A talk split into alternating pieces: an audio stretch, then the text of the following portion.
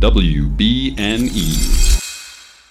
Hello and welcome to episode 69, 69, all about Fellowship of the Ring, theatrical edition, part 3, being the 69th part of That's What I'm Talking About.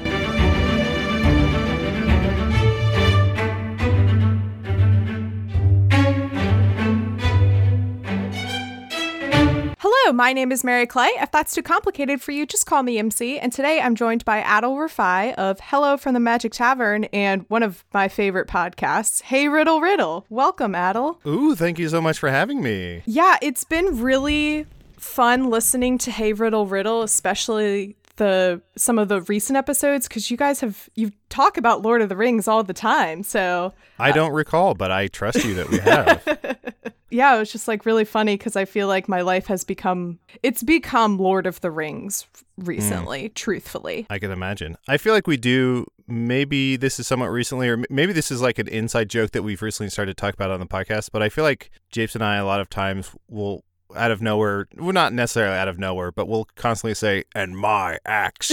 yeah. Just whenever there, if there's like scheduling or something where it's like, well, I can do this and I can do that, and someone will be like, "and my axe." So I think it's definitely just like a throwaway line that we've started to talk about, maybe more, bring up more on the podcast. Oh, it's great. It's great. So tell me a little bit about your experience with Lord of the Rings. How did you get into it? And do you have any memories associated with the first time you watched the movies? Yeah, so the movies I got into, I can't. Do you do you know the year the movie came out? Was it like ninety? Um, Fellowship of the Ring came out two thousand one, I believe. Two thousand one, and then I think Return of the King was two thousand three. So they came out uh, back to back to back, basically. Gotcha. Uh, all I remember is that my sister was at Southern uh, College in Carbondale, Illinois, and I remember visiting her, and we went and saw the first movie in the theaters, and I remember being like, "This is the most," and we saw like a midnight showing or something, so it's like right when it when it came out, and I remember being like, "This is the most epic, like sweeping, grandiose movie I've ever seen. It, it's incredible." And I remember whenever I got back to, I guess when I, I guess it would have been uh, my college, um, Illinois State, I went and saw it again. So I was very much, and I had read the books maybe as a sophomore in high school, sophomore and junior. I, I read the trilogy, and I was very much into it, but it was a little much like Game of Thrones. The Game of Thrones books are. It's a little dense, just in terms of the way my brain works is like I love wordplay, I love cleverness, I love um I love details and stuff, but I think all this like and then from Mashrash, the Mushkos went to Morbop and the Skimkus and I'm just like my brain can't compartmentalize that. So it all washes over my brain and like my mental net will catch like five things, but a hundred go by. Mm-hmm. So I have no sense of mapping in terms of where stuff is. Oh yeah. I, I often conflate the names of places. So I really did enjoy the books, and Legolas was my favorite from the books. And then seeing the movies, I was like, oh, this all is is so much more palatable to me now. And I prefer, I do prefer books. I'm I'm an avid reader, but when it comes to high fantasy, I just cannot. W- with a lot of the names and a lot of the the locations, I just cannot. It's uh, chew it down. Yeah, yeah. I, I think you were very kind in saying that when you started the books, it was a little bit dense. That is like, that is putting it lightly. And I mean, hey, like props to you for even watching the movies and being like, oh, let me read the books. Because a lot Yeah. of people have, you know, they're movie fans only. They've never read the books because it's it's hard to read. And had I not been podcasting and reading it chapter by chapter, I wouldn't have finished it. I would have made it, I don't know, th- four chapters in. Yeah. And that would have been it. I can't remember if it's if it's the trilogy or the Hobbit, but one of them starts and it's like, "Oh my gosh, reader, you are going to be so lost. Let me give you a little bit of history of the humans." And so it's like, "Here's here's a helpful little cheat sheet. Uh, Micdoctus 14th fell in uh, the quantum year to Fopalop," and it's just like, "This isn't hel- whatever you think this is." This is not helpful. This Yeah. is unnecessary. Just reading that that cheat sheet of human history or whatever it is, it's like makes it ten times more daunting. So it's like Tolkien. I don't know what you think you're doing, but this is not helpful. Yeah, he uh he loved that backstory. He he loved I would say all the time when reading the books that Tolkien was very much like if I don't insert every single detail to this world, someone is going to pull on someone's going to find a loose thread in this Yeah. tapestry of a world and they are going to unravel the entire thing. He truthfully did not leave anything up to the imagination. And I 100% agree with you that the movies are much more palatable and much more easier uh, to consume. Do you so since you have those memories watching it like the night it came out basically and just being in awe of it. Do you watching it now do you feel like it still holds up? Or or are you able to to see those moments where it hasn't hold up? What what are you feel your feelings there? Yeah, and I've I've honestly like since they first came out in theaters, I feel like I've seen the trilogies, the extended versions. I've watched them uh back to back to back every two or three years. I'll watch them, so it's not something that I've like left to linger and then I come back and I'm like old friend. I I watch them consistently because I think they're epic. One, I think they're like our generation's Godfather trilogy. um, the one thing I feel like they hold up very very well. The one thing, the one weird thing that I feel like doesn't hold up is there's like a weird camera trick they continuously use, which is like it's it's their attempt at slow motion. Yep. And I'm not I'm not well versed enough in in uh, in uh, photography or camera work to to sort of articulate it. But there's a camera trick they keep using where it's like their slow motion, and it's like versus actual slow motion. It's like they maintain speed, but they slow down the frame rate or something yeah yeah and it looks corny and weird and like it it just reeks of uh of a bygone era of like let's try this out and this will be the new this will be like the new technology and nobody else did it and so they stand alone as like the one failure Exactly. Are, uh, specifically, are you referring to the the stuff with the orcs towards the end? Yep. Yep. Yep. A hundred percent agree with you it's there. so weird and it looks so bad Truly terrible and awful. So And I also never realized until maybe this this watch. Or I also just watched it like a month or so ago because my fiance is going through the books, and after each book, we we said we'd watch the movies together. So she just finished the first book a while ago. I never noticed how often Frodo falls backwards, like clutching the ring. It's like 20 times in the movie he falls backwards while holding the ring. And then also it's like on a chain around his neck and several times he falls backwards gripping the ring and the whole chain comes off and then he puts it back on and I'm like, "Oh, no no no, that chain ruined." Like you don't understand how chains work. yeah, exactly. Some questionable Elijah Wood acting, I would say. But it, but if in like a 9-hour epic series my one qualm is like weird frame rate and and a broken And a chain broken that chain, it's a pretty tight ship they're running. So that being said, I will uh, I will warn you. I'm not going to be kind to the special effects. Oh, yeah. particularly in Moria. So Okay.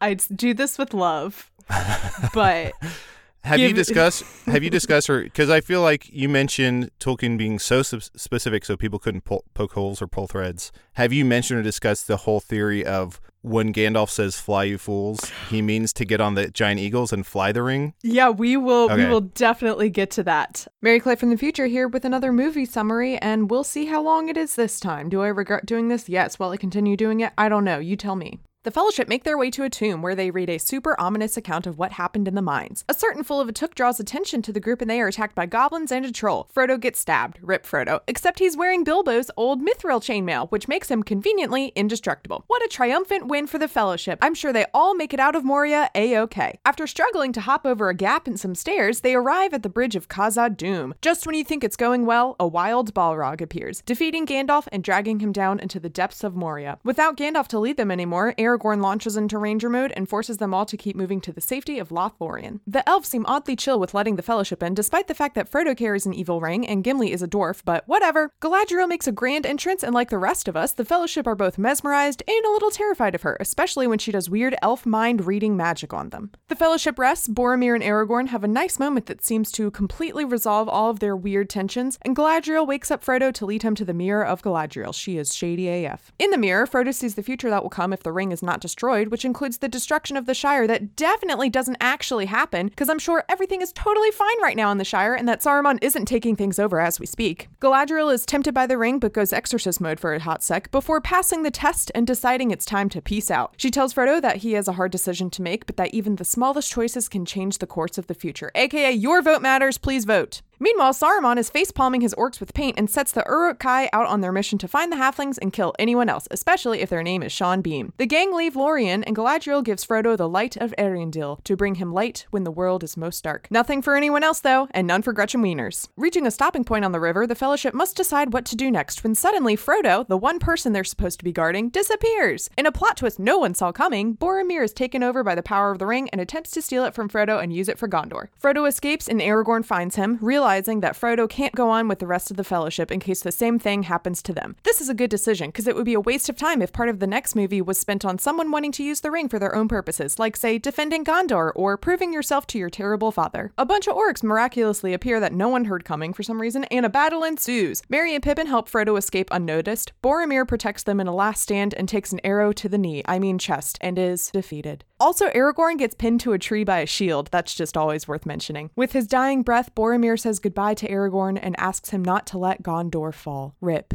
Rest in peace. But not really. Meanwhile, Frodo is still just standing around, apparently, despite the fact that literally everyone is protecting and dying so that he can go, and finally decides to take off. Except he can't leave without his Sam. After drowning himself, Sam goes with Frodo and they sail off into the sunset toward Mordor. Aragorn, Gimli, and Legolas yeet Boromir over a waterfall and turn their attention toward saving Merry and Pippin. Let's hunt some orc. And thus concludes The, Fellowship, Fellowship of the, the Ring. Ring. So, this episode discussion begins with the gang is in Moria still. Gandalf has just taken them down a new path, and they come out and they are in. I can't remember what it's called. It's like Dwarf Hollow or something. It's Hodrick's Hollow. Yeah, so exactly, yeah.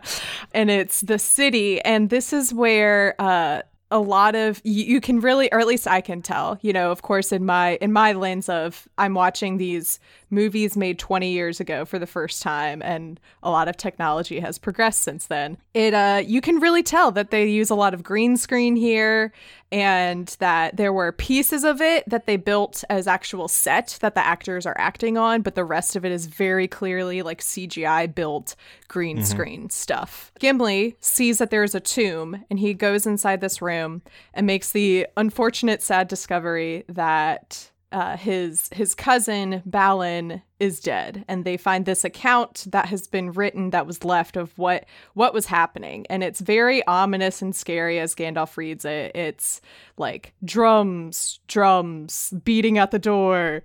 We and, can't get out. They're coming. We can't get out. Yeah, yeah. The the drums are coming from inside the cistern. Yeah.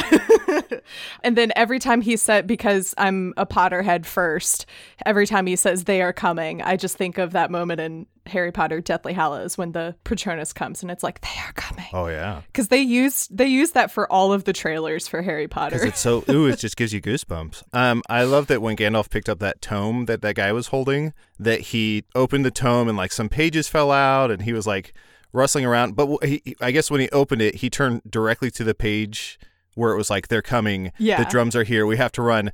And I wish to I wish to God he would have turned to a page that was like, hey, like it's morning and like Steve's being weird and like like yeah. uh, I I tried ice cream today, not for me. Um, what else? What else? Like a bird came to the window and that was cool. We're underground, so that doesn't happen a ton. But he ha- he happened to turn directly to right the spot to the he page. to. Mm-hmm, yeah. Mm-hmm. And in a three hour movie, we have time to dick around a little bit. yeah, exactly. Um, I oh, which we'll get to it in just a second about like this is the reason why this movie is three hours. Yeah it definitely suffers from like they happen to you know that typical movie trip of like they happen to turn you know you turn on the tv right as the news is you know, oh, beginning oh, yeah. to tell the news story from the start so that you get yep. that context. I think in the book they read a lot more of that because obviously you can do that in the book. You can spend, you know, 15 pages reading this account. And it's just as creepy there as it is here. And while Gandalf is reading it, he gives his stuff to Pippin to hold. And Pippin backs up against a well where there's a skeleton there. And then touches reaches out and touches the arrow that has pierced the body and the whole thing falls into the well.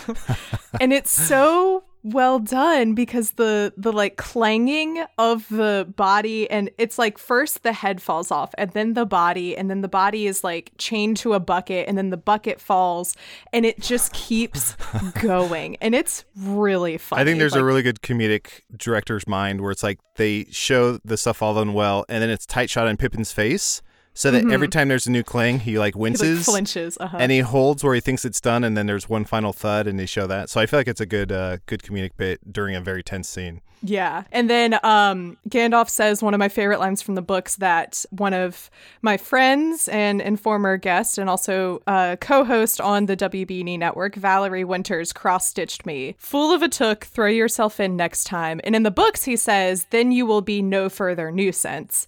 In the movie, he says, and rid us of your stupidity, which slightly disappointed me, but it still, you know, packs that punch. I gotta say, like, I understand it because Pippin totally screwed over the whole. I mean, this whole the whole rest of what happens next is all Pippin's fault. Yeah. just from just from him trying to t- him being like, oh, this arrow, let me touch it, then causes an hour of just chaos and death and madness.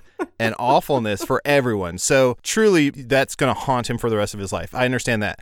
But if a wizard screamed at me like that, I would every morning I'd wake up in a cold sweat. Like I'd never get over that. that would be that would be my identity for the rest of my life. Is like I'm a fool. I should have thrown myself down the well. Like Yeah. I'm. This sucks. yeah. I also the skeleton. You know the skeleton of the guy who falls down the well and Gimli's cousin who's buried in the tomb. How long ago d- was this battle? Because yeah, they're they're dust and bones. They're covered in cobwebs, and it's like this battle looks like it took place 120 years ago. Exactly. And and Gimli is very like he is you think like word would have gotten out somehow. Yeah. That or you know some other you know outside dwarves would have come to Moria and discovered this. So yeah, it does yeah, it does beg that question because Gimli thinks that his cousin and everyone is still alive when they go into that. So it had to have at least spent let's let's be generous and say it was 5 years ago. You would mm-hmm. think that maybe Gimli would have been like, "It's weird how my cousin stopped responding to my letters." you know, that is that is interesting. Um, I'm not sure it's described in the the book either. Now that I think about it, so yeah. And then, oh, also I want to point out this is a uh, another Viggo Mortensen fun fact. Adal, you will learn during this hour that I am Yes, in please. love with Aragorn slash Viggo Mortensen, but only as Aragorn during uh so during the filming for these movies a lot of the cast took up the hobby of surfing in New Zealand. And Viggo Mortensen one day had a terrible wipeout and he totally bruised one side of his face. And the next day the makeup artist tried to make the they tried to cover up all the bruising and swelling but it was just totally not working. So during this scene when they're reading out this account before the battle happens, Viggo Mortensen is only filmed from one side because the other side of his Ah, face is totally bruised. Yeah. They should have had where he like stepped on a rake or something. and, And it- like just use it where it's like I don't know, let's just use it. Like Yeah. Gandalf smacks him or something. And yeah, yeah. It would have been very un Aragorn though, but yeah, that would have Yeah. been fun. Yeah. What's this rake doing in Moria? I will say this is, and again, I've probably seen the trilogy. I don't want to be hyperbolic, so I'll, maybe I'll lowball it. I've seen the trilogy maybe nine times, but this is maybe the first viewing because I was uh, watching it to discuss on a podcast, which I've never done with these movies. I really noticed for the first time his accent. Like he puts a lot of mustard on the ball in terms of like. Uh, there's a moment where he's like Legolas, Gimli, like yeah. His uh his accent in this is very interesting cuz I can't the you know movie producers and and everyone d- they made this like executive decision that there was going to be no there's no accent for this movie cuz Yeah, and it's a it's a fairly it's a uh, it's a somewhat international cast, mostly Brits, I guess, but it's a it's in some Kiwis, obviously. Yeah, because like um, um, two of the hobbits have a more Irish sounding British accent. Yeah. Sean Astin and uh, Elijah Wood are American, and they do some kind of like uh, British accent. Frodo, Gandalf, oh Mr. Frodo, do, do, do, do, do. they sound they sound like a slowed down Swedish chef. Oh Mr. Frodo, And then yeah, Viggo Mortensen has this like half British accent, but not It- really. So a lot of times when he speaks in this recent uh, just moments ago when I watched the, the full hour, it it almost sounds like Spanish at times where he's like, Mm-hmm. "We must go to Mordor," and I'm like, "N- "Nobody else has said it like that. What are you What are you doing?" But I think he's just like I think he's like a Daniel Day Lewis type, where he's just a very intense actor. Mm-hmm. He puts in like hundred more hours of homework than anybody else on set. So I think he was probably talking to the liturgist and being like, "How do how does Tolkien say this is said?" Or like, so I think he's the one who probably did the most work. So he's Yeah. correct, but it just sounds so weird. So, uh, Adal, that will bring us to this week's segment of Is Viggo Mortensen actually a ranger? Um, Viggo Mortensen kept his sword with him at all times, offset, so that he could remain in character. He was questioned by the police several times, apparently, after reviewing his training sessions with the sword and being spotted by members of the public. Mm-hmm, mm-hmm. Is he actually a ranger? So this brings up a good point where he again, I think he's like a Daniel Day Lewis type. Like Daniel Day Lewis when he was cast in The Crucible, um, which is like a, I hope he didn't actually assault a 12 year old. He burned several witches. He he built his own house. So he was like, I'm gonna go to the woods, and for four months, I'm just gonna build a cabin, so I can know what it's like to build a cabin. And that what that could not be a smaller part of the Crucible. The fact that he lives in a cabin, that's like the least important part of the Crucible. Oh, man. So he went and did that, and for something else, he like he he became like a cobbler for a while, just so he can learn how to make shoes and stuff. So he's in. So Viggo's in that same ilk. Mm-hmm. So I think once he once he played a ranger, that is always a part of his personality. You don't so I back, truly yeah. I truly believe he is a ranger. Like one tenth of him, if he's done ten big movies. One tenth of him is each character from the movie, and he's completely lost himself. Yeah, mm-hmm. I, I agree with that. All right, and that concludes this week's segment of Is Viggo Mortensen actually a ranger? Strider. Uh, the yeah, the crash uh, draws attention to them, and a bunch of goblins and a troll come running into the the tomb. And there's a great moment of Gimli. You really feel you really feel for Gimli during this section of the movie because he he was going into this like I can't wait to see all my friends and family I haven't heard from in ten years. Let me like this is so exciting. And then he discovers they're all dead. His cousin is dead, and he stands up on the tomb and says, I don't have the exact line, but something to the effect of there's one dwarf left still standing to fight. Still drawing breath, I think. Yeah. Yeah, he's great in this scene. And then I have to give kudos to Sean Bean, who has maybe the best delivery in the whole film, uh, maybe besides You Shall Not Pass. But he says, when he's like barring the door, he goes, They've got a mountain troll. And the way he says is like, troll, yeah. or cave troll. He's like, like, are you kidding, Kidding me? Yeah. Because clearly, any other actor would have been like, they have a, they have a cave troll, or like, they have a cave troll. scared, yeah, Brace yourself. But he's like, they have a cave troll, and it's such a, it's such a great line reading that I like. I gave a little fist cheer where I was like, yes, nailed it. So uh, yeah, all these goblins and and whatever comes come running into this room, and so commences. I think this is like our first big action sequence, um, or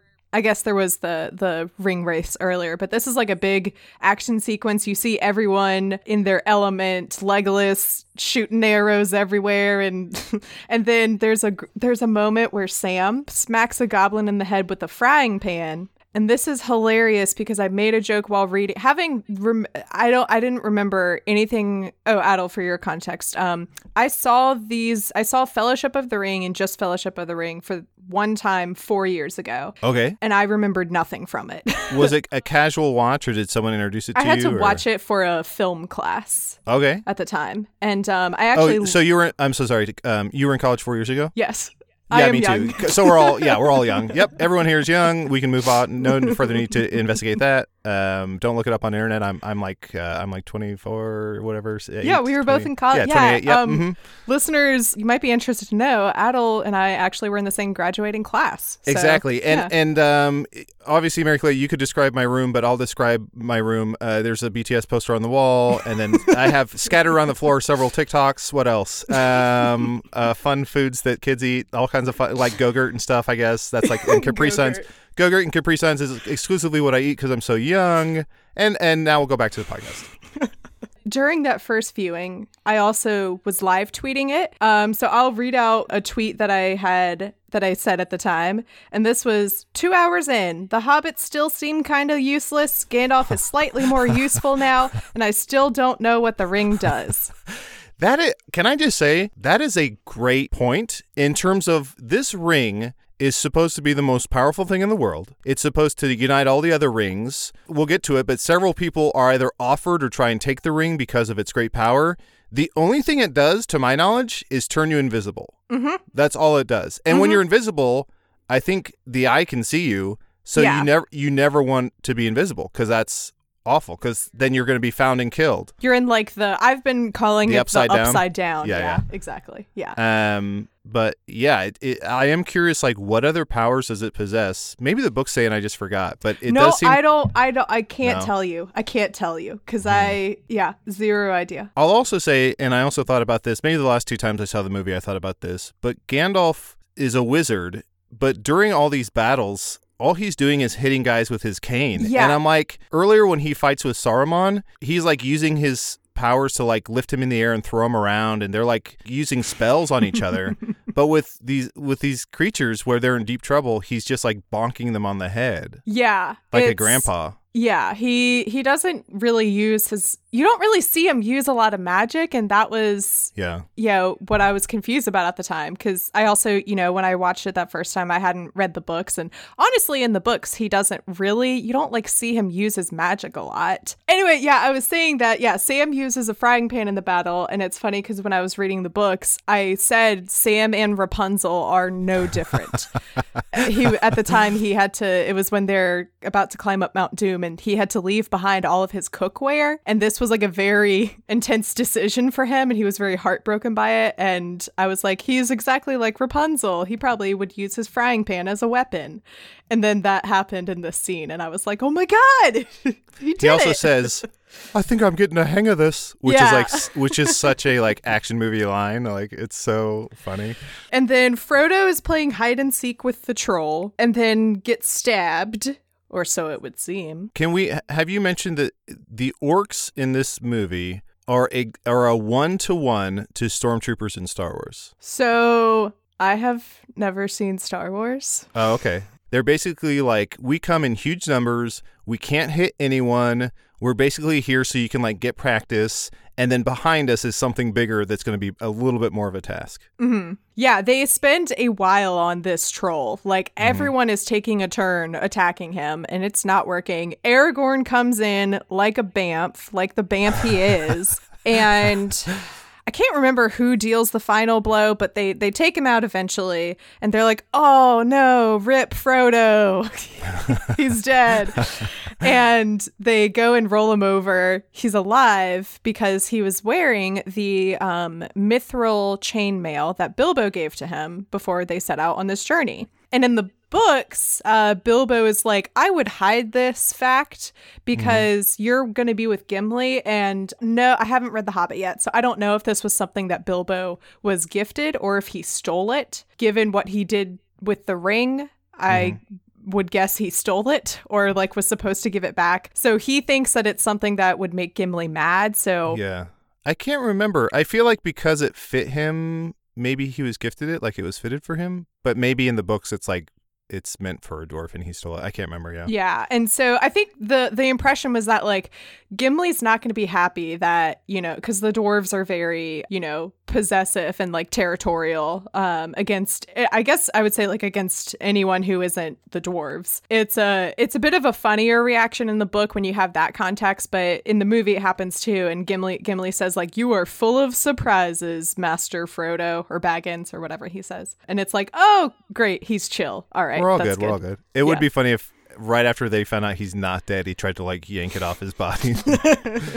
Give it to me, and my axe, and my mithril, and my uh, what else? What else is mine? This is my cup, and this is my tomb. And then uh, Gandalf says, To the bridge of Khazad-dûm. So begins another use of the the same the main musical theme that they use 20,000 times over and over again anytime there is a remotely triumphant moment. I gotta say, I will never get sick of that. This music, the Oh, score to this. It slaps the score to this. sure.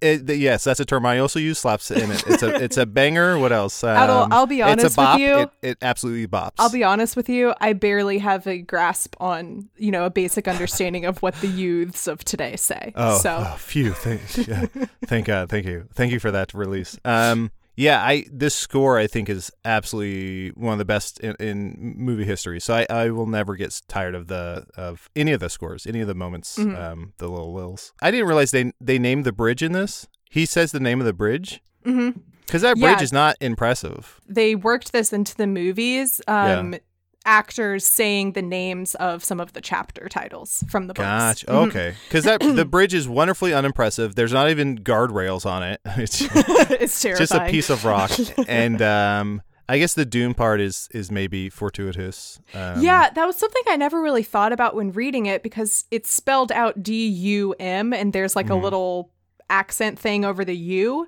So I never really thought about like, oh, it literally said like it's Doom. D O spells O out M. Gandalf's Yeah. doom. Yeah, foreshadowing, shall we say. Also, just speaking of the score, another really interesting fact I found out. So, Howard Shore, who was the composer, wanted um, he wanted there to be chanting in the background for these scenes in Moria. So, he used a Maori choir.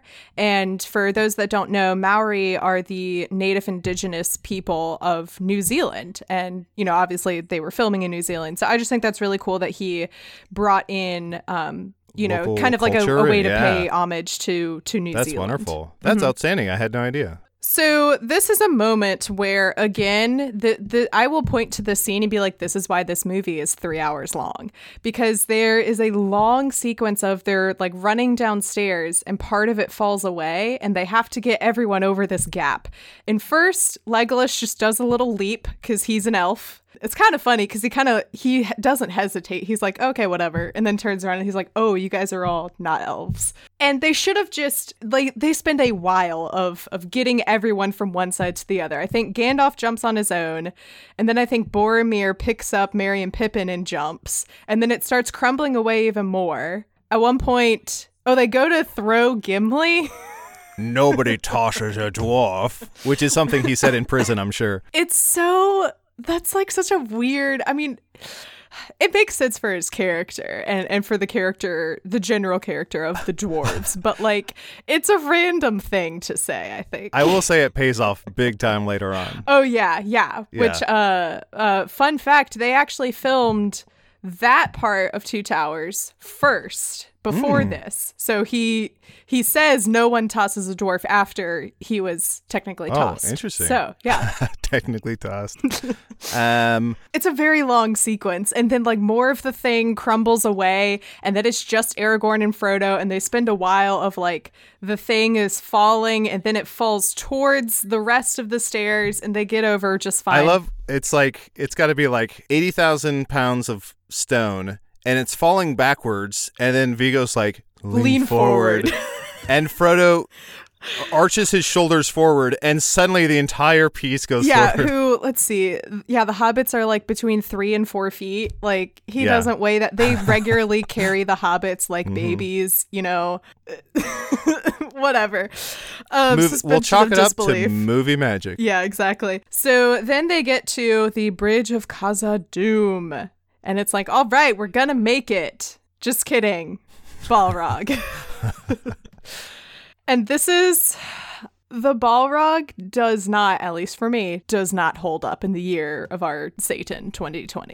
I think it holds up. I still think it looks cool. Like it's it's like hunched over a little bit. It kind of steps back and unfolds itself. It seems to have maybe wings, right? It has fire in its mouth. Like I think it's I think it looks impressive and cool. I think a lot of the technology they use for these movies are kind of what Kool-Aid Man broke through the wall for future um productions and CGI. So I think it was truly a groundbreaking film and groundbreaking effects.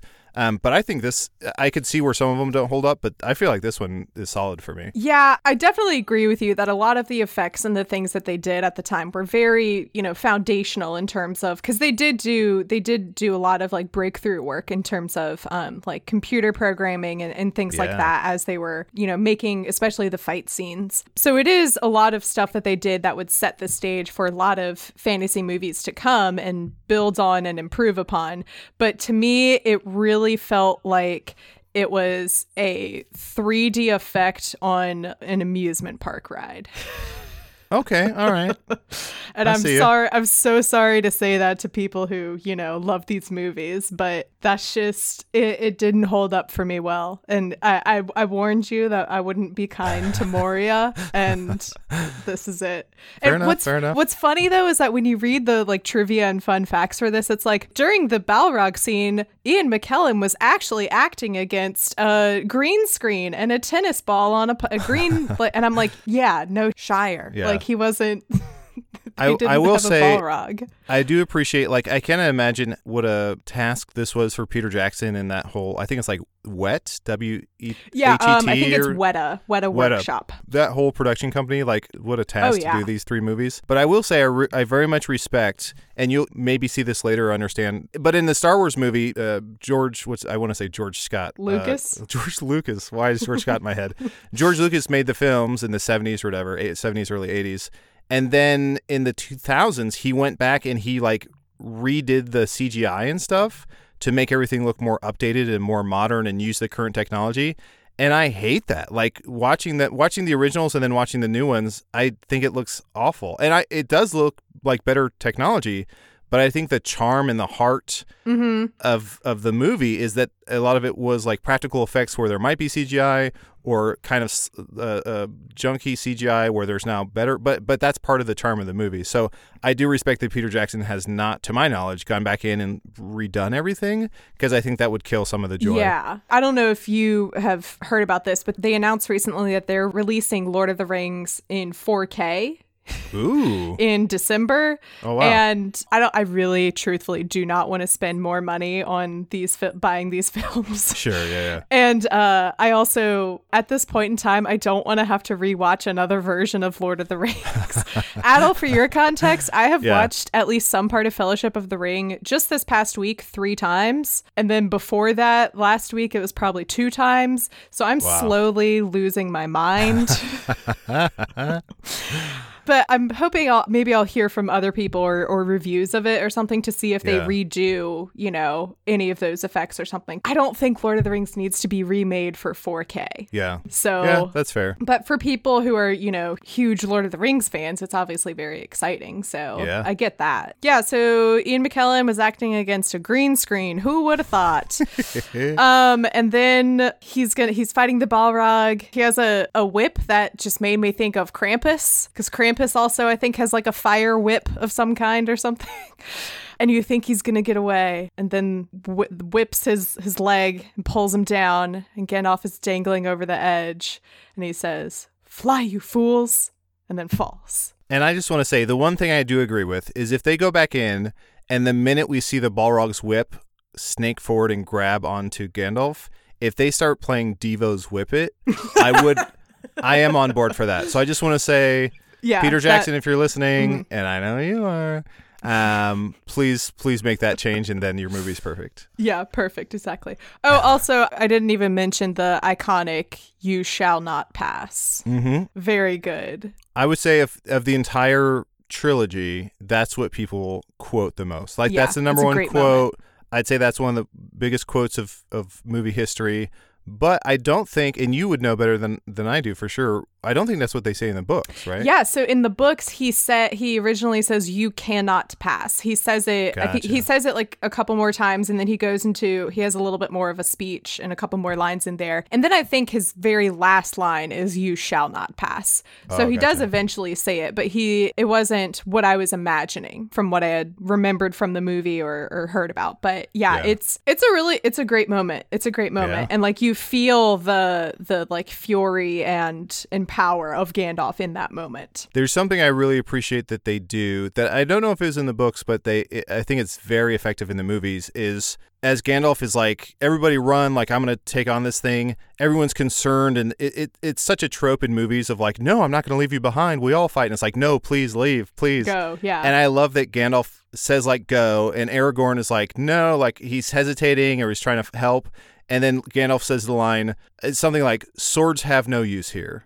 Like we're at the point where swords have no use in this Yeah. battle. So basically saying like you can there's no way you can help. There's nothing you can do. yeah, and after Yeah. he says that, then help. Aragorn scuttles off. So I really appreciate that he like put it into it where he's like, "Let me try and communicate to your dumb ranger brain. you can't beat this thing up. So please, please leave because you're Yeah. only you're only hurting me if you stick around." Exactly. And then um commences a very sad couple of minutes. I like didn't feel this much, you know, emotion when I was reading it in the book. They do a fantastic job of showing all of their reactions to this. Boromir has to pick up Frodo and pull him away, which side note you can tell in that moment that he was carrying a body double and that they CGI'd Elijah Wood's face onto the body double. Because there's a couple where, like, you can see his, like, face kind of moving a bit unnaturally compared to the rest of his body, but it's fine, whatever. And then outside, everyone has, it's, it's really heartbreaking. Uh, Merry is comforting Pippin. Legolas just is, sta- he's standing there shocked. Aragorn wants them to move on, and Boromir's like, give them a moment, you robot. And Aragorn Pump- pump immediately, brakes, like, yeah. yeah, Aragorn immediately goes into he goes into ranger mode and immediately is like we have to get out of here because it's not safe. And what's what's funny about that though is that this when they were filming it, none of the cast had met Ian McKellen yet. Oh wow. Yeah, so I think that's that's really impressive for for them too, because that must have been early in the filming then for them to pull up these emotions and reactions. It would be funny if, like, just to kind of help the actors out, they let everyone meet Ian McKellen except for Viggo. and so he's like, so when Viggo's like, all right, everyone, let's move. And Let's they're go. like, what are you doing? He's like, what? I don't know the guy. What do you want from me? yeah i can't remember what i was going to say it's fine um losing my mind so also we pan we we do a close-up of, of frodo's face and we get a single little elijah wood tear going Aw. down his face. Aragorn's like we're gonna go to lothlorien. The elves will protect us. Aragorn looks way too happy in this moment when they're like running to he's like all right traveling rangering The woods, my elements. Hooray. yeah, yeah, he's in his element, and everyone else is like, "Good God!" The elves sneak up on everyone in another great comedic moment. Gimli's like, "Don't worry, hobbits, I'll protect you. Uh, I have the eyes of a hawk and the ears of a of a fox." I think is what he says. And then he turns around, and they're surrounded by elves pointing uh, arrows at them. so they get to Lothlorien, and this is way different from how I pictured it in the books. I imagined it to be like a lot more natural looking since it's in the woods, kind of have much more of like a treehouse village vibe, I guess. And I imagined it to be like a lot more golden and to use a lot of like because they're also there in i think it's october when they're there so it's autumn so i imagine there to be a lot of like reds and oranges and like warmth about it Yeah. but it's uh, it, almost like looks like the interior of a cave. Like, um, if you've ever been into like a cave at night or something, all the luminance where it's like there's like a Mm-hmm. Yeah. shimmering like glowworms or night crawlers or any of that luminance. Mm-hmm. That's what it looks like. Is more more like they were playing with pearl and ivory, like those those types Yeah. of shades versus forest. Yeah. They're using a lot more silver and kind of darker toned stuff to do this scene. Oh, that's what it reminds me of. It reminds me of the the like the I don't remember what it's called, the fish city in I don't know if you've ever played Breath of the Wild, but Oh, it, yeah. it reminds me of Yeah, what's yeah. it called? Lo- no, not Lorien. That's what this is called. With Something with an L. yeah, Lanayru. I think is what it is. yeah, yeah. Um, it reminds me of that. So. And the king is like. And then um, Great game, The great prince game. there Yeah. is just he's like, A plus. yeah. Love him. and then enters Galadriel, and she does like mind tricks on everyone. In the books, you find, and they actually they do. I think they do a good job of the gang kind of talking about it afterwards. She does like mind reading, mind conversations with each of Mm-hmm. these people. She's in your head, in your head. And this might be Cate Blanchett's big breakout, right? This movie. I don't know if that was. I don't know. Um, in the I feel like this is what put her on the map. And she looks like an elf. Like her facial features, oh yeah, her high cheekbones and her eyes, like she looks like she's otherworldly. So yeah, her skin is like porcelain almost. That being said, I did not I got very different vibes from Galadriel in the movies than from the books cuz she seems a lot more chill, I guess in the books and kind of mm-hmm. more like calm and collected and but you still feel this like great sense of like power around her. But in the movies, she's like really creepy. She's yes, in in the books she's more warm and comforting and like a little mysterious, but also like I think everyone likes her, but it feels like in this she's super intense. And it's almost Yeah, like I, I think it's for it. almost like when um who is it Richard Harris uh, as Dumbledore died and then Michael Gambon took over Yeah. and Michael Gambon as Gandalf like grabs Harry and is like what did you do and it's What like you- it's like did you- what did you- Dumbledore would never do like Dumbledore Yeah. would never assault Harry like what are you doing yeah, buddy? that's a really good um um comparison there. Bringing up another tweet that I tweeted 4 years ago during my watch through. I said, "Okay, is it just me or is Galadriel shady AF?" Cuz she is. Again, they do a lot of foreshadowing here with the way that they direct the camera because she talks about Galadriel says, "If you fail, it will like bring the ruin of all," and then cut to Boromir as she says that. And then she says like, "Or we shall like have renewed hope." And then it cuts to Sam. yeah who is, you know, like the representation basically of hope throughout yeah all of this. he's the engine that kind of keeps things going whereas Boromir moments later is going to tear things apart ruins everything because he's dumber than a bag of bricks. Um, and uh, yeah, just another moment of like they're being very intentional with how like they are heavily foreshadowing this to the point where it, so in the in the next scene, Galadriel wakes up Frodo and brings him to the the mirror of Galadriel, which is watching the scene i was like this must have been so weird for people to watch without having any of the context from the book. Oh yeah like a lot happens and it's very weird and random and i don't know i don't know if you remember at the time like what you were thinking for this scene the first time I saw it, or maybe the second time I saw it, I remember seeing like this beautiful white lace. It's almost like a wedding gown. It's it's beautiful, but then they show a close up of her feet to show like how beautiful she steps, and you see the back train of the dress is covered in mud, and I was like, oh. so I think that's like what I focus on. that's is like, what you were focusing yeah, yeah. on yeah so she invites frodo to look into the mirror of galadriel and she's like super vague about it she's like it shows things that were things that are and things that may or may not come to be.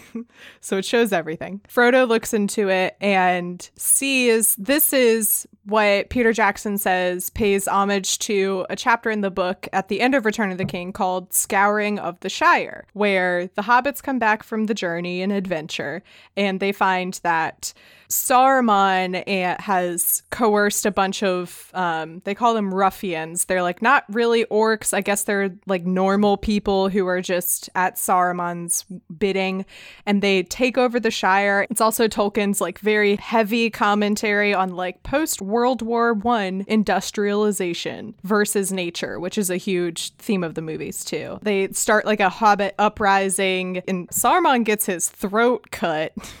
I haven't I haven't seen extended edition Return of the King yet, but they like what they do with his story in theatrical edition world is very interesting because they're like, yep, he's up in his tower, and that's the last you hear about Saruman. Anyway, so they didn't do any of that, which I will talk about heavily, much more heavily when we get to that section in Return of the King. But Peter Jackson says that as Frodo looks into the mirror and he sees this image of, you know, Hobbiton in ruin and the hobbits enslaved and Sauron taking over, he says that was their way of like doing a little Easter egg, a little nod to the books. yeah, it's it's cool to having read the books. It's cool to see that and be like, oh yeah, like that does happen.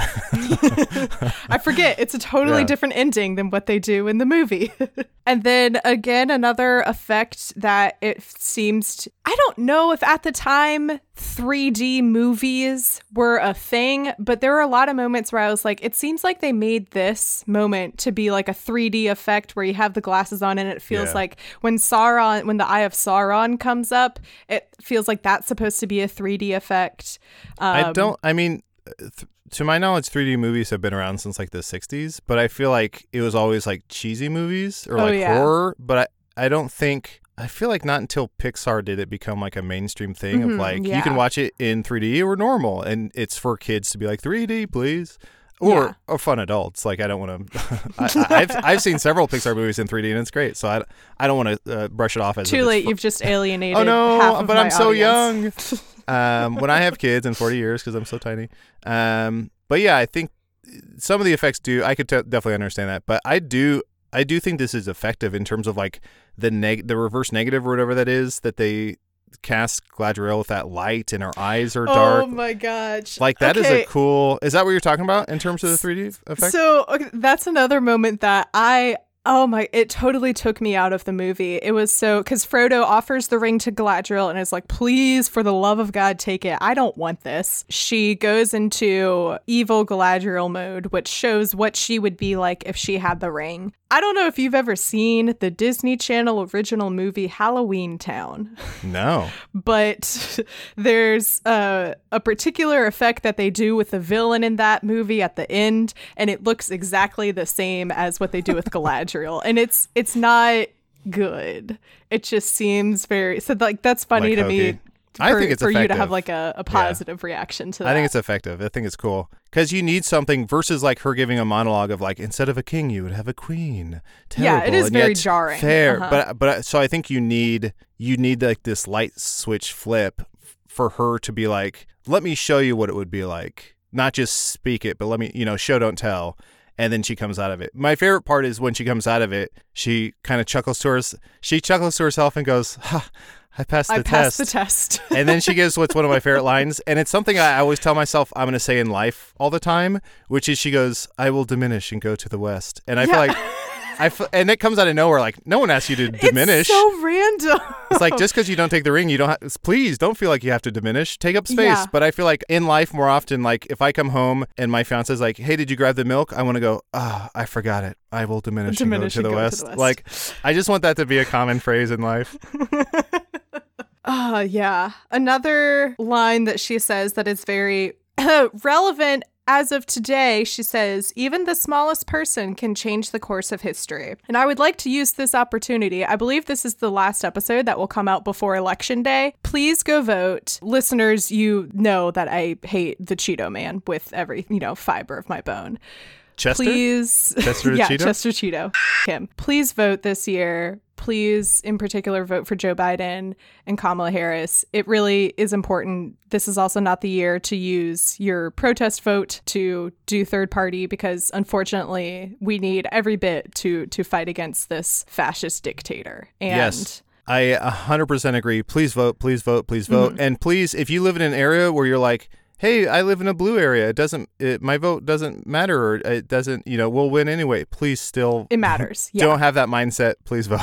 So yeah, so even the smallest person can change the course of history. I can't tell you what it was like watching refreshing the news feeds and everything 4 years ago on election night and seeing like there were states that went red because of a matter of 100 votes or so or people who voted third party and if they had just voted for Clinton then it wouldn't have gone red. So your your vote truthfully matters so much. Don't don't be satiated by news polls or, or people saying that like, oh well, no, Biden's gonna win by a landslide. That's not going to happen. Um, I mean, it could happen. Let's hope it happens. But that's what happened four years ago. Is people were very got very comfortable with the news being like, oh no way, Trump's gonna win, and then here we are. So that being said, go vote.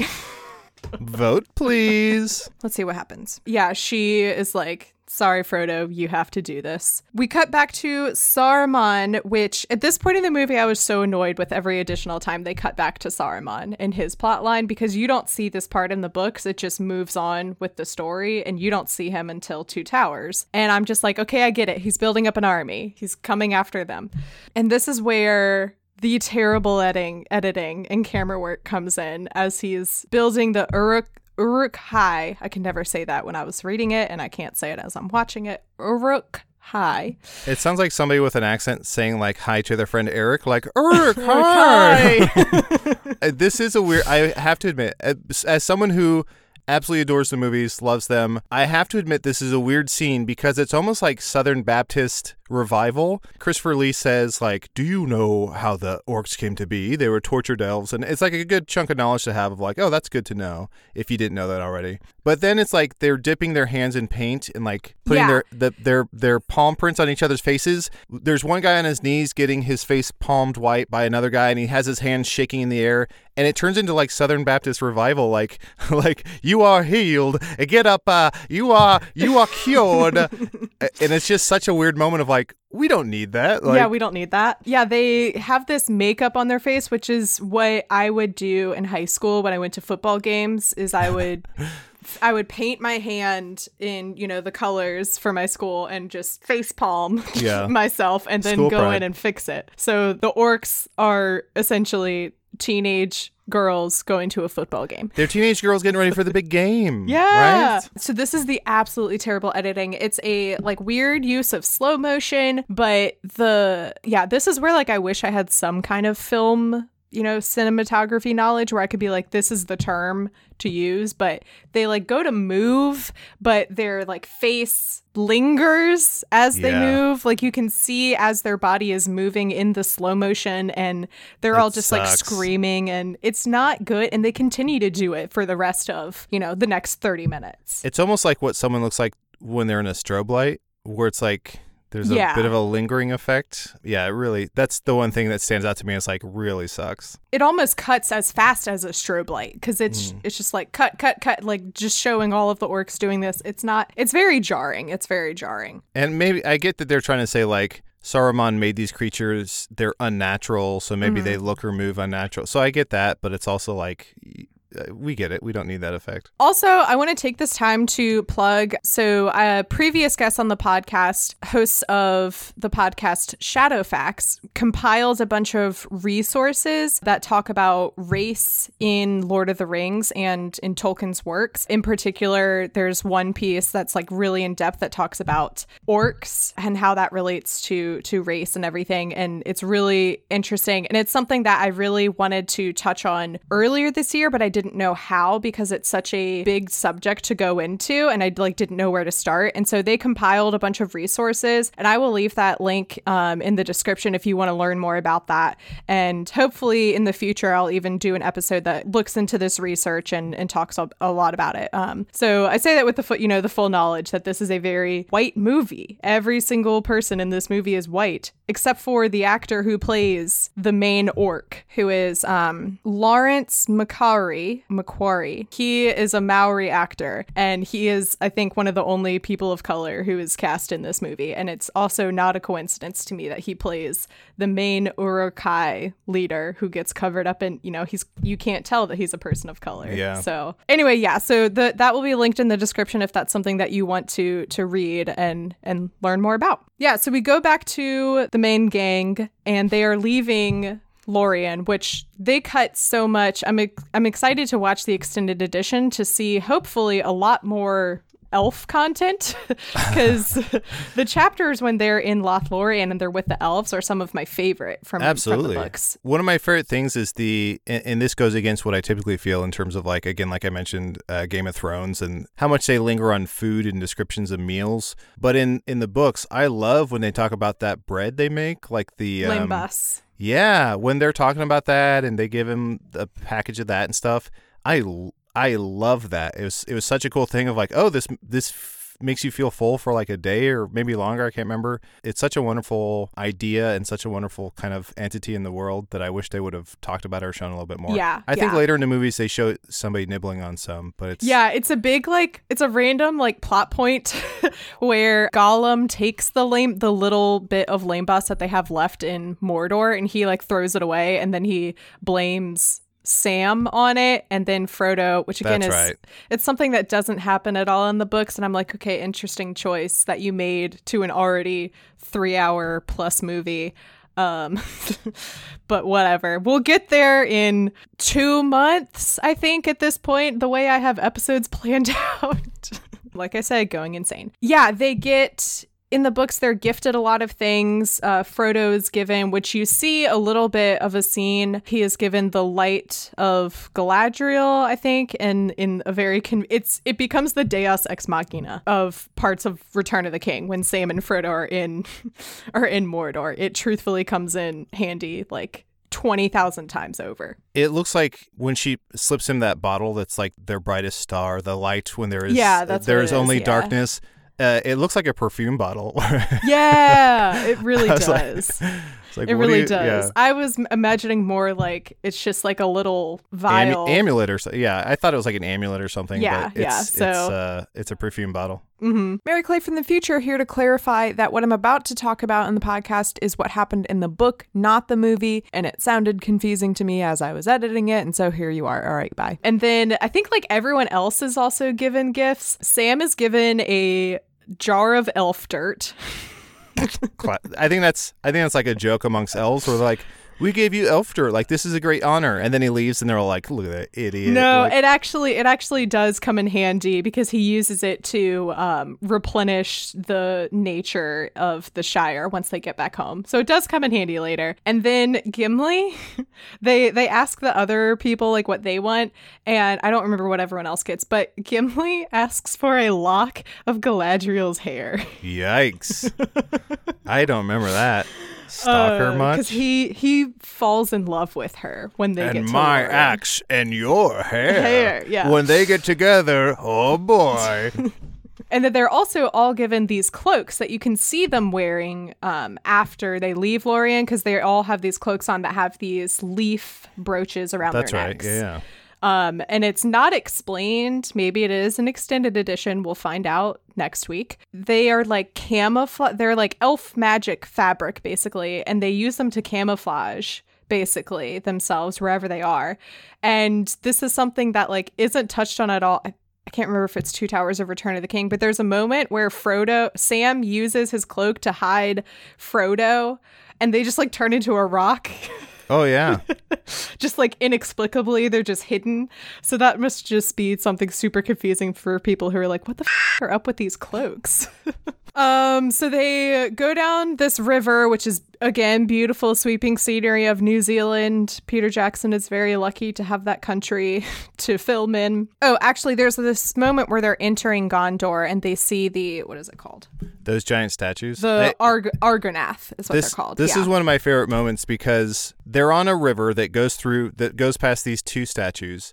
The statues have to be at least four million feet high, oh yeah they're really tall and and uh, Aragorn has to tap Frodo on the shoulder to say, Yeah. "Hey, look at these." it's like I was. It also wasn't like he was asleep or he Yeah. was looking down at something. He was already looking forward. if I was in the passenger seat of a car and we were driving past like a hundred dinosaurs, you wouldn't have to tap me on the shoulder, my man. I saw this on my own, and I'm Yeah. freaking out. I I thought the exact same thing. I was like, that's that's weird, but oh, okay, whatever.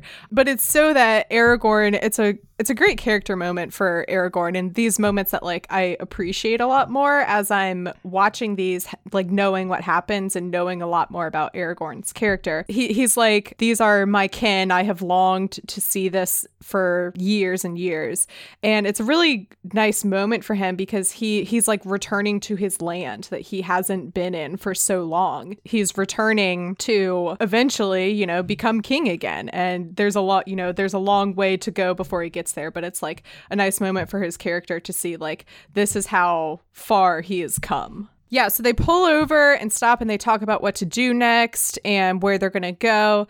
And then Merry is like, "Hey, where's Frodo?" And I was like, seriously? You guys had one job, and it was to keep watch. To watch the main character. Frodo. And you lost him? Are you kidding me? They also kind of rest or set up camp for just a moment there in an area where Aragorn's. He just mentioned like I haven't. He's never been there. He hasn't been there for a long time. And he's like, "Oh yeah, orcs patrol this shore." And it's like, go to a different shore, my man. Like, I don't understand why you oh, took us Oh, yeah. straight to where the orcs patrol. Oh, yeah. And then in this moment, also, Legolas is being very ominous. He's like, I can't explain it, but something doesn't sit right He's like, something is coming. he says he says what's basically like the greatest emo lyrics of all time. He's like, "There's a shadow growing in my mind," and it's That's like, it, yeah. that's a Death Cab for Cutie song. Like, And this was the moment where I was finally able to like place a finger on what the elves feel like to me. I love the elves. They're like some of my favorite parts from the book. They feel like they are actually aliens who like came to Middle Earth and they're trying to like blend in and assimilate Ooh, and they're trying to learn about Yeah. the culture of Middle Earth, but they have no idea how to be normal. That's great. Yeah, I always it, it seems to me like well, especially in the movies, they're all like Scandinavian models who are just like emotionless and like these.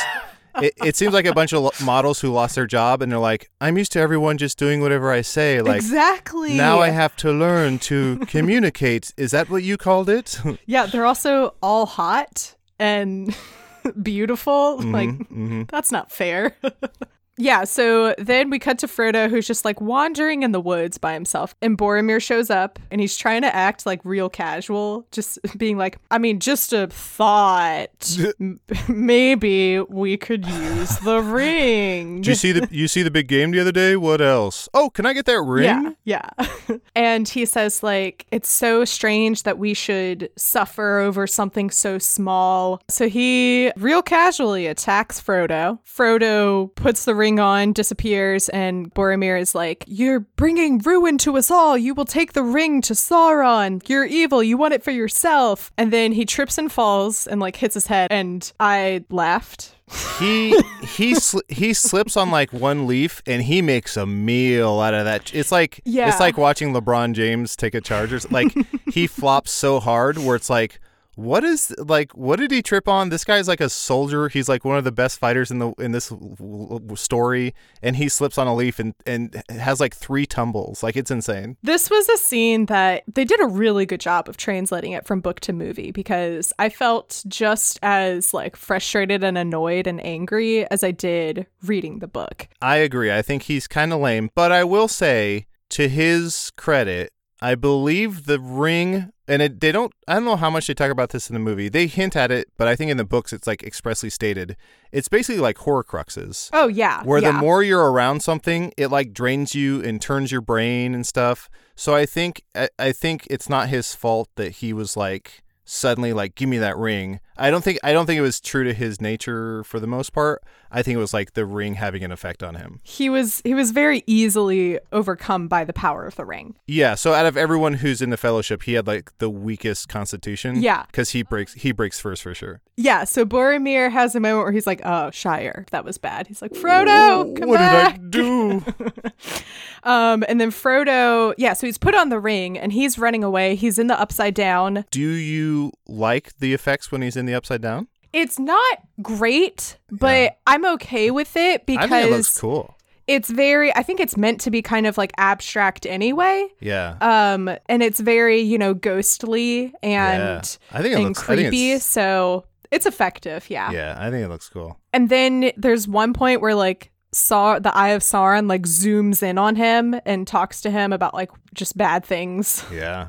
It, it is funny. Oh, I did have a, a moment where I chuckled where Boromir basically has Frodo pinned down when he's trying to get the ring from him, and uh, Frodo slips on the ring, Yeah. and all the ring does all the ring does is make him disappear. It doesn't Exactly. it doesn't make him not able to be touched. So Boromir has him pinned down. Frodo puts on the ring, and Boromir suddenly like kind of almost half stands up, and he's like, "What?" What? And it's like, Yeah. no, no, no, just keep your.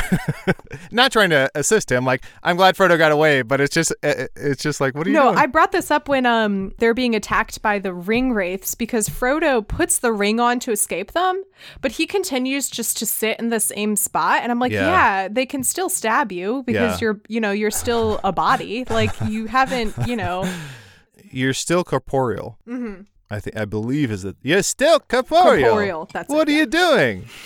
yeah, and then he takes the ring off and Aragorn shows up and is like, Frodo, what are you doing? And he Frodo is I think he does another another moment of he stumbles back and grabs the ring. hmm Which is most of the movie. Frodo is obviously freaked out and he's like, Aragorn's gonna take try and take the ring from me, and Aragorn's like, I'm here to protect you. They do the it's a really cool effect that they do with the ring where so Frodo presents the ring to Aragorn and is like, Would you not take it if you, you know, have the chance or whatever? The ring starts like speaking and there's dark music behind it. But when Ar- Aragorn reaches over and you definitely see it like flash across his face of like I could take the ring and I could use it. But he closes Frodo's hand and as he closes it and like denies the ring its chance to use its power on him, all of that sound goes away. And can I just say, Mary Clay, as soon as he closes Frodo's hand over the ring and passes the test, um, which is what I want to be clear, he did pass the test. That's a test. He Yep. does diminish and go to the west. Yeah, yeah, there we go. Um, and Aragorn's like, "Yeah, you have to do this by yourself, buddy. Sorry." There, there is a nice moment where he's very sincere and genuine. It's like, "I would have followed you into the fires of Mordor." Frodo says, much like Lin Manuel in Hamilton, he goes, "I know, I know, I Oh know, I know. Um, I would have followed you into the fires of more. I know, I know, I know, I know."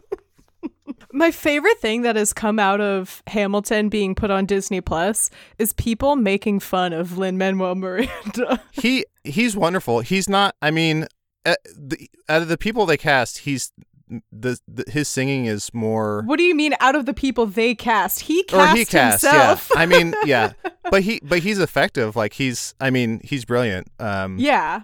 I think the reason people make fun of him is because they know that he's also a very like he's very smart and good and all of the other things he's he's done. So I feel like Yeah. it's out of out of love. They want to knock him down a peg, knock him down a peg somewhere. I do think we should do. You and I should write some sort of Lord of the Rings Hamilton parody where it's like Aragorn, Boromir, and Frodo, like some sort of I don't know. Aragorn, work, work, Legolas, work, work, and Gimli.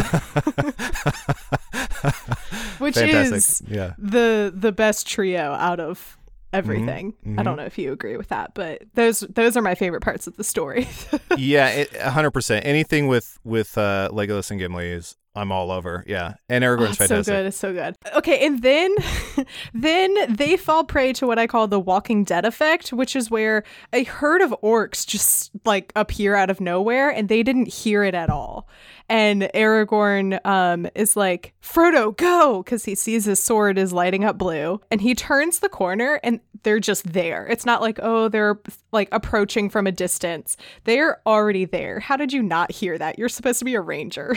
Yeah, it's it's and it's literally like a high school class. It's like 500 orcs just there around the corner for sure. It's so many orcs. Uh, so during filming for this scene and all the the fight scenes and everything, it was in the middle of a heat wave, and uh, apparently many of the Uruk Hai actors and extras had to be carried off set with heat exhaustion. Woof, that sucks. So yeah, that's that's rough. And props to anyone who's ever you know an extra or, or or a background actor in anything. Yeah. So then commences very epic fight sequences with orcs and Aragorn's being a bamf again. Frodo hides from the orcs, and then across the way is Merry and Pippin, and they're like.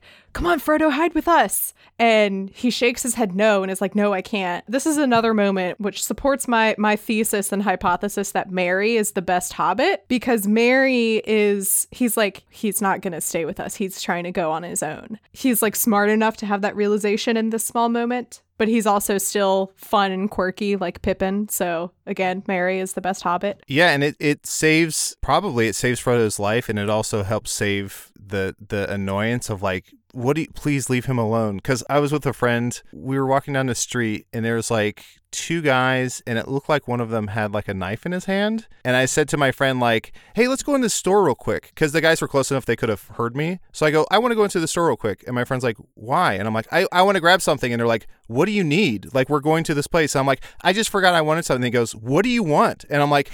Can you like in the trust me? in the moment, I was like, if I die in, in this moment, if I get stabbed to death because this mo- this wouldn't go into the store, I this is the worst thing ever. So I love when someone's like, ah, I see. Let's Just just, immediately gets yes, it, yes, yeah. yes. Where it's like, let me let me go in the store with you, and we'll figure it out later. It is nice that there's no like, no, Frodo, don't go. Like, we'll come Yeah, with you. Like, but like they just get to the point. Which at this point we are three. No, we're we're two and a half hours in. At this Although point, I so- will say, if I'm ever chasing someone and I'm looking for someone specifically, and two other people go, "Hey, over here," I'm going in the exact opposite direction. I'm going where they are not because I'm like, "Oh, you're trying Yeah. to lead me away." But these are orcs, so maybe uh, who knows? yeah, Merry and Pippin are like, okay, we're gonna distract them so you can go. And th- yeah, they're like, over here, over here. And I'm like, to me, that would be an immediate sign that they are distracting us from something. However, the orcs are not smart. They're not smart creatures, so that I guess that's believable that they would follow them immediately. And Saruman also told them that they are to look for the halflings. He didn't say like, "Oh, look for Frodo." He said the halflings and kill everyone else, but keep them alive. Immediately, the orcs tried to take an axe to Pippin and Merry. So apparently, that orc did not get the message because he didn't tr- get the message because it's something that Saruman says to the one leader. He Yeah, doesn't yeah. tell. I'm like, that seems pretty important. it didn't make it all the way down because Uh-huh. yeah, that guy raises his axe and is about to behead them when Boromir comes rushing in. Mm-hmm. Yeah, Boromir comes rush rushing in. Listeners who have been listening through the books and have listened to to hours of Boromir slander, this is the only moment for you to finally be like vindication. This is a great scene and sequence for Boromir. He is it's just a great scene. It's a great fight sequence. It's very cool. And then the moment that first arrow hits him, it's like you you like feel it in your gut. You're like, "Oh, oh no. And then he just keeps getting back up and fighting. And then that last arrow that hits him is just like, oof. Oh god, no. It's it's not good. And then the Merry and Pippin have a great moment where they're like they see that Boromir is is down and he's not getting back up essentially. And they're just like, "F- it.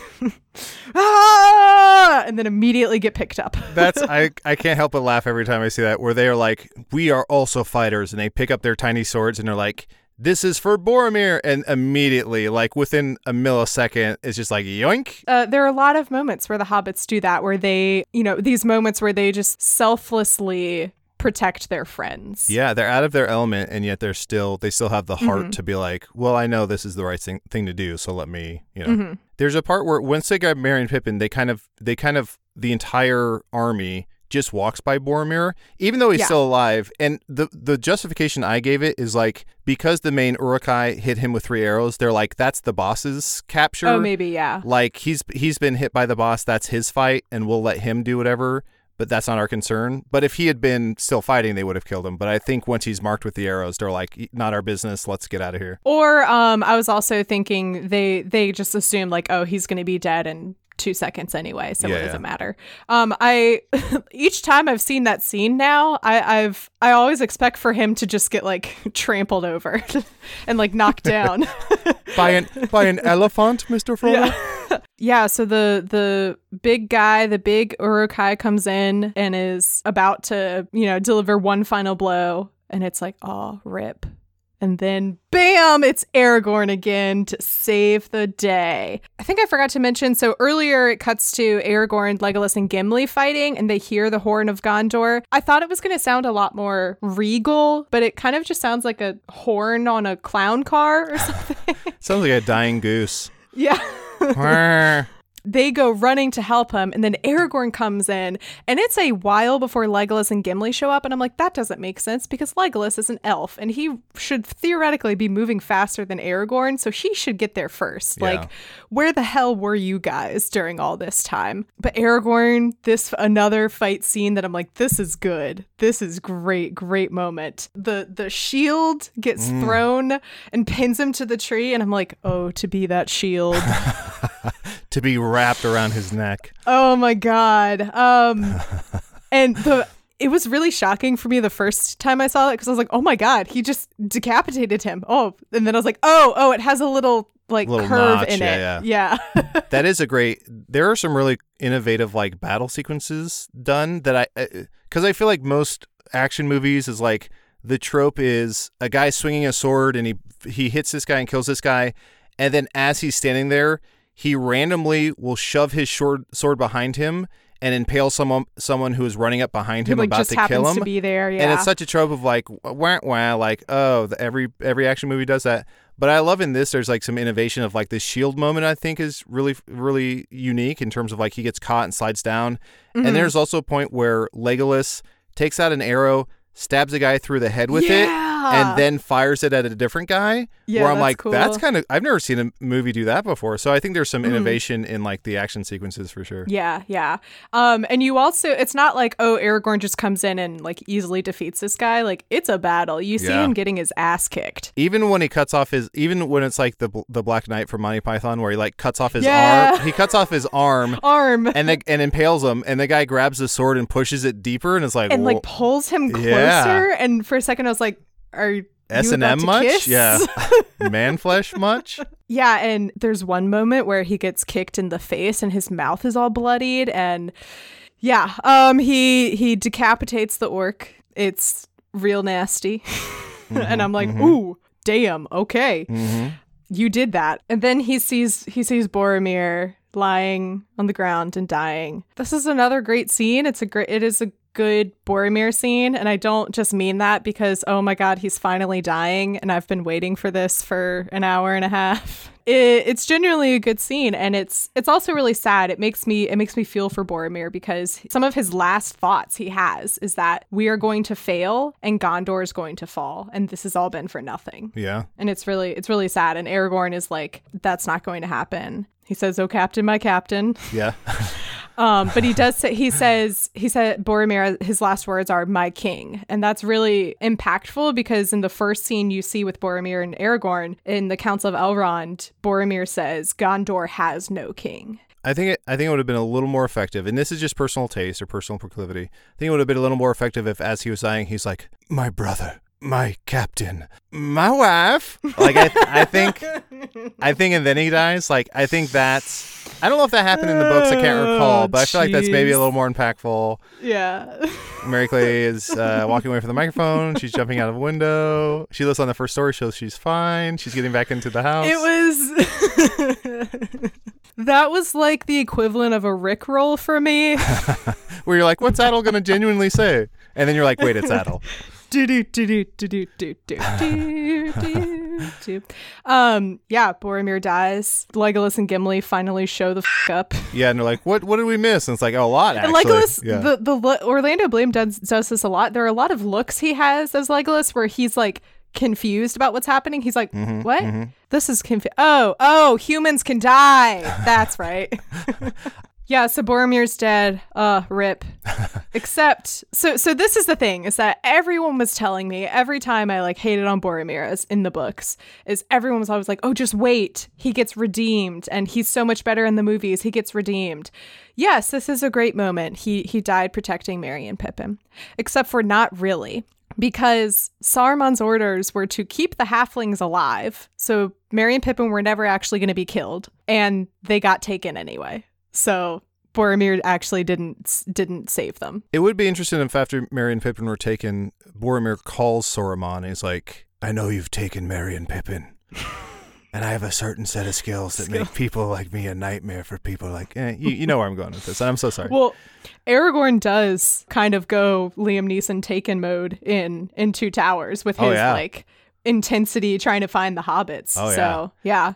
So they put mm-hmm. they put Boromir in that boat, and it, Aragorn steals his bracers. Like he's putting on his. um Oh, is that what he does? I think he takes his like his wrist guards. Oh, I thought he was just like um like readjusting his Oh, maybe. armor or something. I have to take a look, but I think every time I've watched it, I'm always like, oh, he He, took his stuff. properly displayed him, but to honor him, he's taking part of his armor. But maybe I'm Maybe. maybe I'm misseeing that, I don't or maybe know, I'm yeah. misunderstanding that. Yeah, Boromir gets yeeted off of a waterfall, which has to be funny for people who are not familiar with the books because in the books you know that they're sending him down the river so that he can return to Gondor, um, and it's kind of like the only equivalent of a burial they can give him. But in the movie, just goes down this Yeah. huge waterfall. Looks like it's just sending him down an amusement park ride. Yeah, exactly. What up, Mary Clay from the future? I uh, forgot to share some of the tweets that I had tweeted at this point in the movie four years ago. I just needed to share one of them because it basically is what set all of my thoughts and feelings about Fellowship of the Ring and Lord of the Rings until I started this podcast. So I tweeted, Hang on, this thing has five minutes left and they ain't even at Mount Doom yet. In all caps. You mean to tell me this movie is all set up?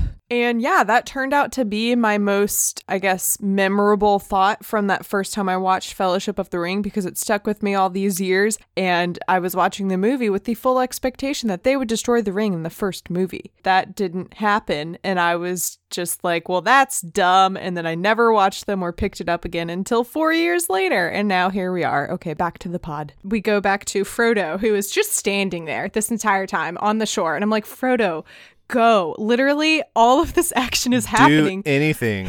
so that you can get away safely. Yeah, a lot of the movies, Frodo's just like Captain Malaise, where he's just like standing and like uh, like pondering something, and it's like Frodo, everyone is Just- dying because of you. Like, do something. go. Yeah, exactly. He has a flashback of this conversation that he had with uh, Gandalf in Moria, and it it just like it gets me every time. I loved this scene in the books. It was a great scene in the movies, and he, he's like, "I wish the ring had never come to me. I wish they'd never happened at all." And Gandalf is like, "I know," and so do all who live to see such times, but um, the only thing that matters is what to do with the time that we are given, and it's ugh, it just like Chilling, it gets beautiful. I feel Yeah. like Ian McKellen could read the lyrics to like Aqua's Barbie Girl, and I'd still And be like be good, weeping yeah. and like have goosebumps and be like, yes. And so he pushes off and goes to sail away by himself. The end. Just kidding.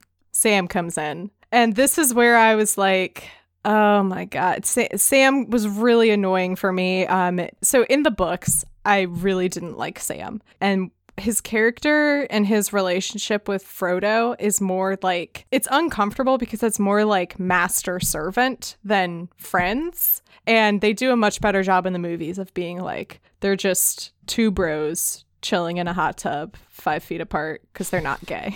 they're not gay. First They're of all, just let's two emphasize that. buddies sopping wet, hugging in a canoe, Yeah.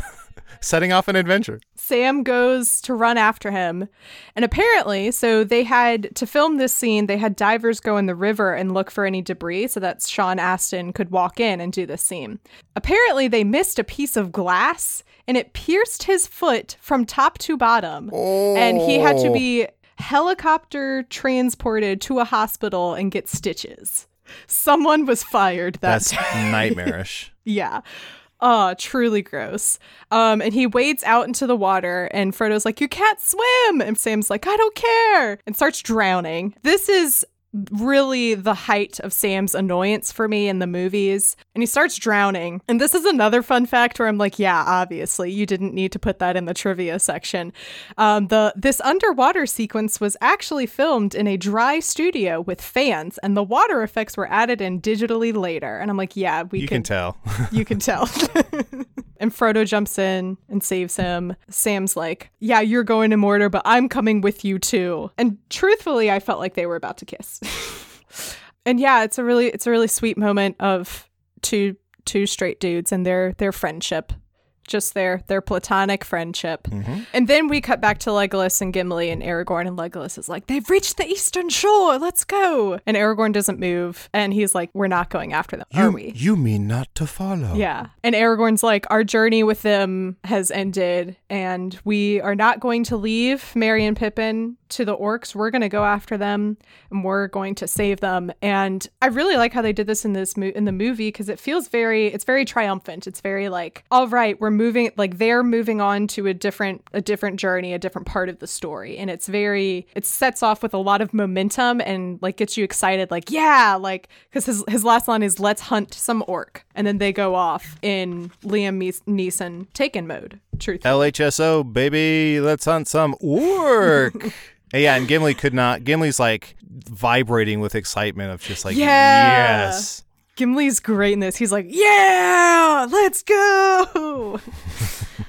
yeah, we go back to Sam and Frodo, and it's like, all right, this it's you know knowing what's to come. It's it's just them for from here on out until a terrible creature joins them in the beginning of the next movie. But and, and they have a great moment. Sam, you know, Frodo says like, "I'm glad you are with me, Sam," as they watch the sunset.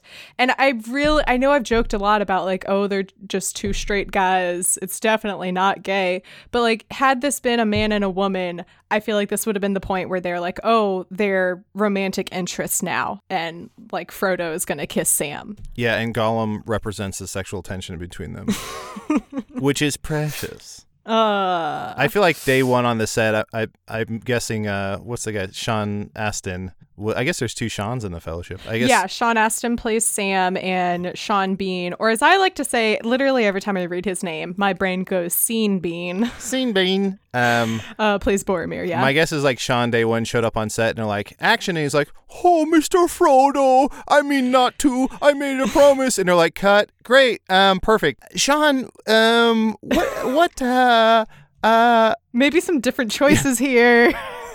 yeah, so, so I've what made, is your accent exactly? I've made fun of the fact that anytime he screams Frodo's name, it's the exact same inflection. It sounds the exact same. And um yeah, that's um that's the end of Fellowship of the Ring. Woo. It's it's a it's a doozy, but it's it's a good one. I enjoyed it despite all of the thing, you know, negative things that I had to say about it. I think like generally I had I had positive thoughts about it, which I think is as good as you can have when you've been imagining a movie as I have been for the last year and a half. Yeah. And I've had people say that these are the best movies ever made and really setting the bar high. So I was really worried I was just going to be disappointed, but I wasn't. There there are lots of really great moments that that make up for the moments that I don't that I don't care for. So. That's wonderful. Yeah, and, and I, th- I think everything you've mentioned in terms of like any sort of issue or complaint or poking fun is totally valid. But yeah, I think it's it, it's all dependent on like when you see them. So like when I saw them, my young brain was like, "This is movie. This is movies." Like, mm-hmm. because because I've had like my parents show me stuff where like my mom is like, "Here, watch Miracle on 34th Street," and I'm like, "Snooze fest. This sucks." Yeah. Like they can't even afford color. Like what a what a waste.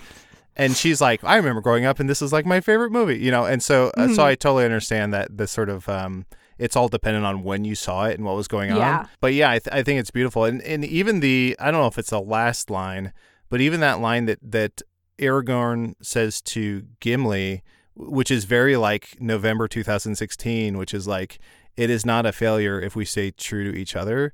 It's just like a beautiful Ooh. thing of like we could totally view this as a loss and like give up, but like instead of being Mhm. defeated, like there's still good we can do. Like let's go help our friends. Like why are we let, letting them, you know, be Yeah. tortured if if um Mhm. if we have the free time and that's and, and strength, right? I think that's beautiful. Yeah, that's a great. Yeah, that's a great point. Adal, do you have any? Thank you for coming on. Do you Thank have you anything having me. you'd like to to share with the audience and where people can find you on the internet? Yeah, you mentioned it before, but I'll, I'll say it again. Um, check out, I have two podcasts called Hello from the Magic Tavern, which is like an improvised fantasy show. So if you like Lord of the Rings, we have a lot of uh, analogous Lord of the Rings moments, and we, we do a lot of Lord of the Rings references and stuff. Um, but it's an improv comedy fantasy show. And I also do one called Hey Riddle Riddle, which is me and two friends, and we try and uh, solve puzzles and riddles and lateral thinking problems. And along the way, we do improvised scenes, and it's uh, I think a real good time. So check that out as well. And then I also I have a podcast that's no longer going at the moment, but I do a podcast with my sister called Siblings Peculiar, spelled uh, peculiar, pronounced peculiar. So check that out if you're looking for something else during the quarantine. And it's uh, two it's just two siblings who talk about conspiracy theories. Awesome. Listeners, I cannot recommend Hey Riddle Riddle enough. Oh, it's thank you. genuinely it is so funny. You guys make me laugh so much and like also just a general thank you for making this podcast because there were a lot of moments in in March and April where like listening to that and laughing aloud were were some of the only like good positive times. Oh, thank you. That's that's very kind of you to say. so thank you for making it. That's what I'm talking about as a proud member of WBNE. You can learn more about the network by going to WBNE.org, where you will find all of our shows like Bacon and Eggs, which I have been on a lot this month. We've been covering the Lord of the Rings movies over there with Tyler and Ethan. And on Thursday, we will be doing the last one, Return of the King. And it will probably be the last time they ever invite me on that podcast again. yeah, so if you want to hear my thoughts on Return of the King or Two Towers, I mean, it'll be another two weeks before you hear Two Towers thoughts, but it'll be at least a month before you hear Return of the King thoughts on Tolkien about. So go listen to Bacon and Eggs. Mm-hmm. Howdy, yokes. I'm Tyler Carlin. And I'm Ethan Edgehill. And we host Bacon and Eggs, a movie lovers podcast. It's the most roll your eyes, I've seen it before concept for a show. But with new hosts, I promise. Each week, we sit down together and watch a beloved movie. We start by looking at some critical and concrete points and let our conversation flow from there. We've covered all sorts of movies, from Jaws to Little Women, From the Lego movie to the Lego movie 2. from Marvel to Star Wars, From Back to the Future to Back to the Future Part 2. and tangents from our frustrations with fast food. To discussing our fear of the mighty So if you want a podcast that makes you laugh, Download Bacon and Eggs, a movie lovers podcast. with new episodes available every Thursday, wherever you get your podcasts, and now on WBNE.org. Ghostbusters 2. I, I my my hope and dream was that you would say that. The cover art is by Graphite, aka Vaishon Brannon. You can support him on Instagram at graphite.vnb. You can find the podcast on Twitter and Instagram at Tolkien About Pod, and you can also join our Facebook group. You can find me on Twitter at MC Watsup and Instagram at MC Turn Down for Watt. You can support the podcast by going to patreon.com slash Tolkien About Pod and becoming a sponsor. Katie! Oh, the hiccups. Katie, thank you so much for being a sponsor of the podcast and a longtime supporter. It's very fun uh, to have all these people who have who have stuck around for so long, and I'm glad that you guys are enjoying it, and I appreciate your support. As always, if you are enjoying what you're listening to, please rate and review, especially on iTunes. And if you leave a review and it's nice, I might read it out loud. This one is from Is Mountain 48. I've grown up with this wonderful trilogy, and Mary Clay helped me see it with new eyes. Her hilarious commentary and unapologetic attitude are what keeps me listening. I'm so glad you like that because that's kind of the whole shtick. And um, also, one more plug for uh, the resources uh, on race and, and other topics in Lord of the Rings and other fantasy genres. It's a really interesting topic to dive into, and it's also important to dive into, so you can find that and all of the information in the episode description. All right, cool. Yeah, all that being said, Adal, do you have any parting words for the audience? I have two parting words for you, which is my motto, my creed, words of wisdom and words to live by. And I'll simply say that they are my axe. And that's what I'm talking about.